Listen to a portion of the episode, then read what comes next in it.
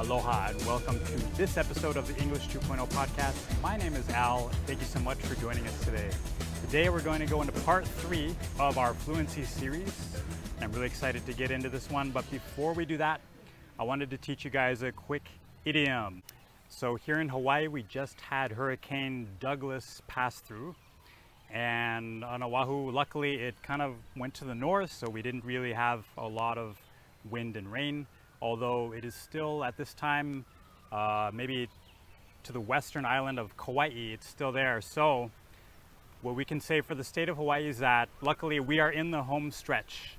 So today's idiom is in the home stretch, which means we're almost to the end or in the last part of, in this case, the hurricane, or uh, it could be anything that, like a project or something that you're in the last section of the last part of. You can say we're in the home stretch.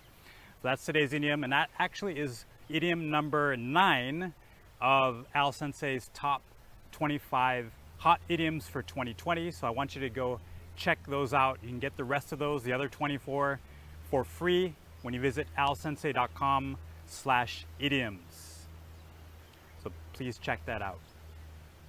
All right, so today we're gonna go into part three of the fluency series.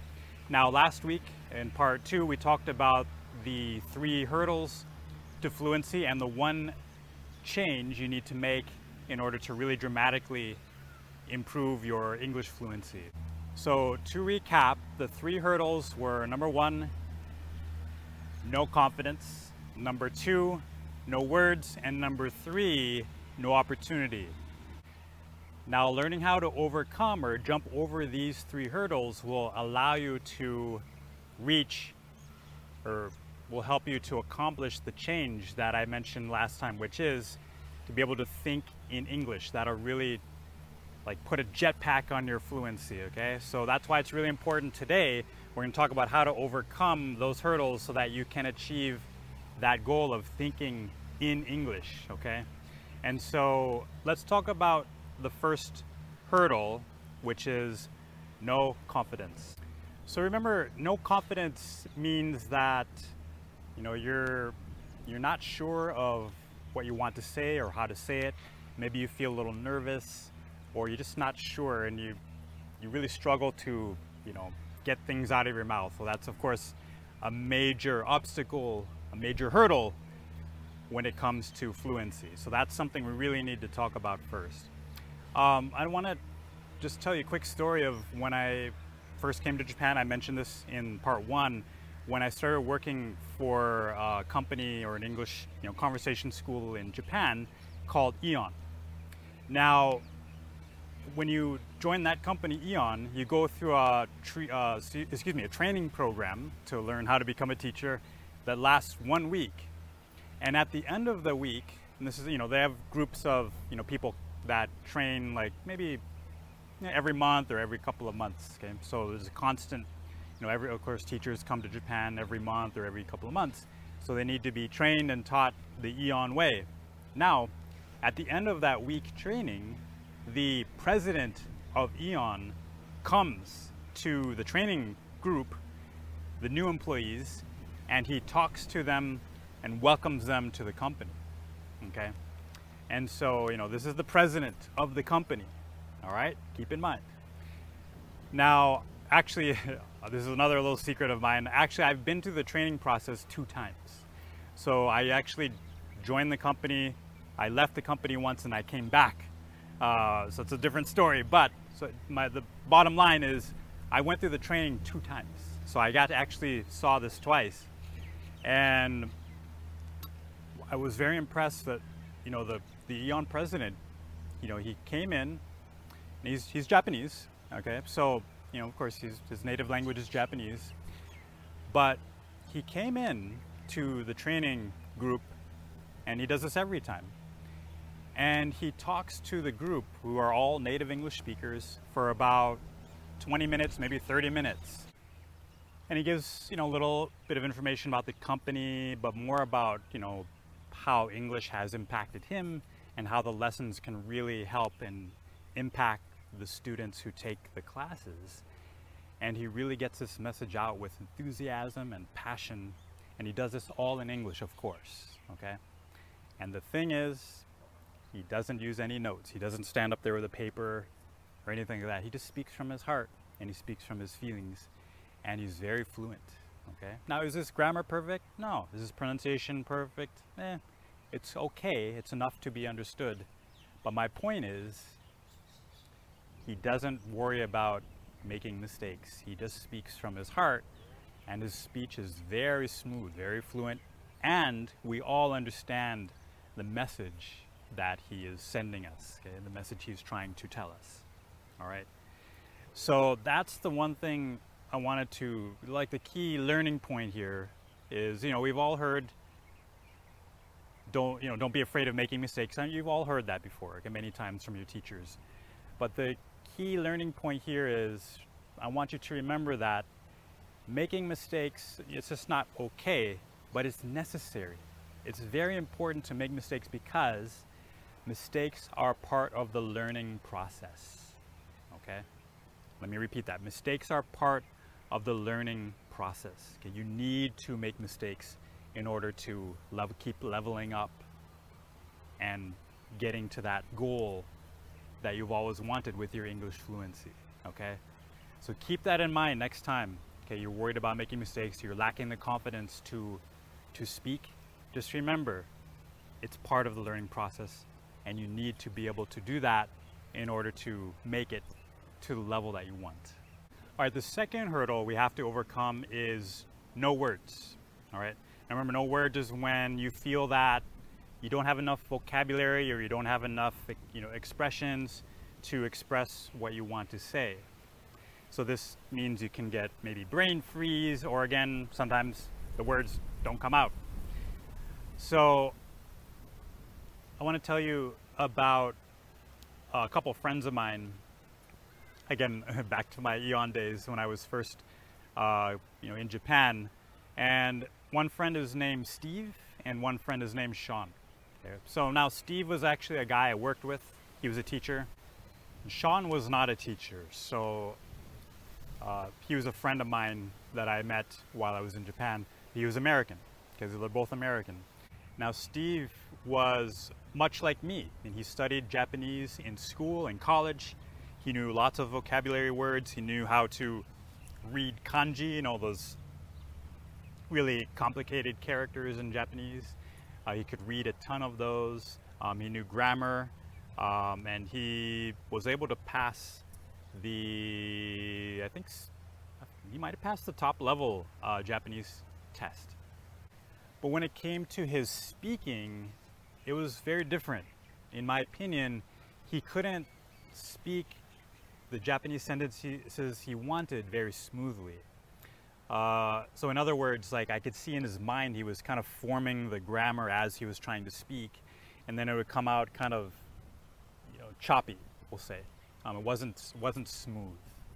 All right, and so that's you know kind of what we're talking about with fluency here. Uh, so, in other words, he was very good at taking the test and learning all the grammar and the words, but when it came to speaking and having a natural conversation, it wasn't so smooth. Now let's go to my friend Sean. Now Sean never studied Japanese in school. So he came to Japan to for other reasons. And to keep this story short, he was working in a bar in in Japan. He was working in a bar. And so that bar of course it had some American or it was close to the military base, so they had some uh, American visitors, and so that's why he needed to uh, customers, I should say. That's why he needed to you know be able to communicate with them naturally, but also, of course, Japanese uh, customers. So he had to be able to communicate with both. And so, while working at the bar, he learned all the natural phrases that he needed from his coworkers and naturally through experiencing day-to-day life, you know. And so when I talked to him he could speak Japanese very smoothly, very naturally. His pronunciation, his intonation was like a native speaker. In fact, my native speaker friend talked to him briefly on the phone for the first time. He didn't he never met Sean, but he thought just by listening, he thought he was Japanese. And so he was a very good speaker, even though he never really learned how to read and write Japanese. So the key learning point here is that it's so important to master and learn those natural expressions and natural pronunciation and intonation because that's really going to help you think in English. The reason is you don't need to translate from your own language anymore. Okay, you're just learning the phrases naturally. So that's what I re- really want you to focus on for this to get over this hurdle of no words. Okay, learn natural expressions and work on your pronunciation. All right, hurdle number three is no opportunity. So this is one of the things that I hear the most from my, or I heard the most from my students in Japan, which is, Al, there's no opportunities to speak English where I am in my neighborhood or in my city or wherever you are. Not only in Japan, but from around the world. so I understand. I understand this challenge. And I want to tell you about a client, a former client of mine. And I'll just make this brief because I went over this story in uh, episode, I think, number 30 of about the green pigeon. So if you haven't seen that, go back and check that one out. So one of his hobbies was bird watching. And by posting photos and blogs about his hobby and about a particular bird, the green pigeon, in Japan, he was able to get followers and people that were also interested in the same hobby.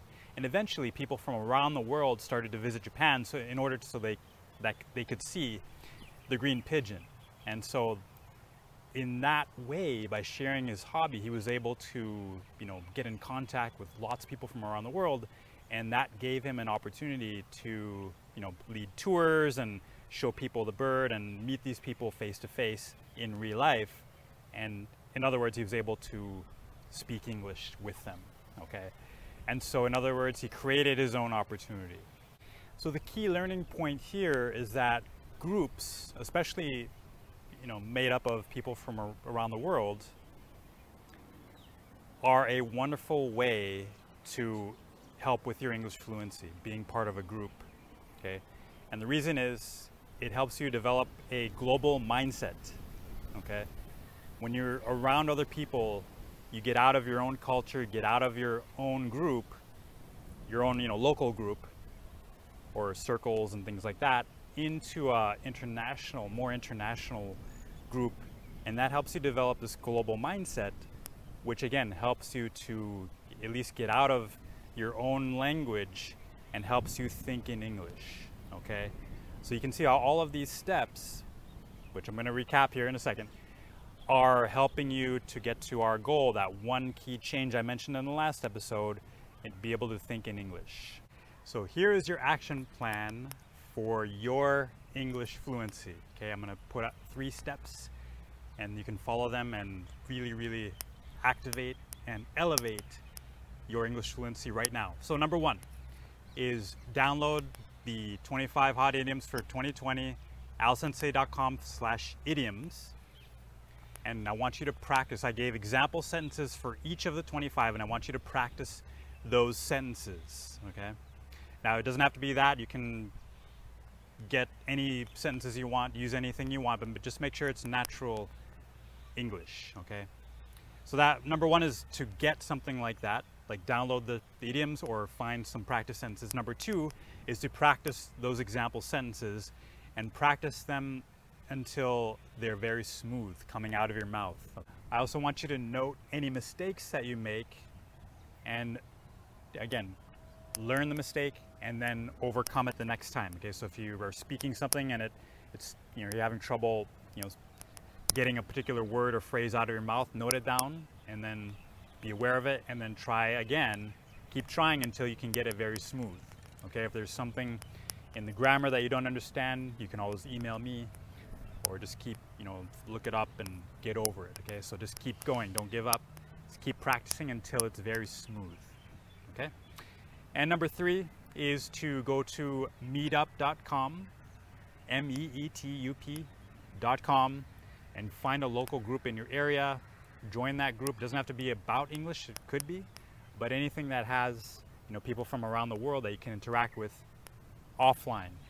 Okay, so that'll really help with your global mindset and help you to think in English. All right, so I hope that helps, and I'm looking forward to hearing from you as you progress on your journey to achieve excellent English fluency. You as always, you can email me al at alsensei.com, and I look forward to hearing from you as always. Thank you so much for watching the Fluency series, and I hope to see you next time on the English 2.0 podcast.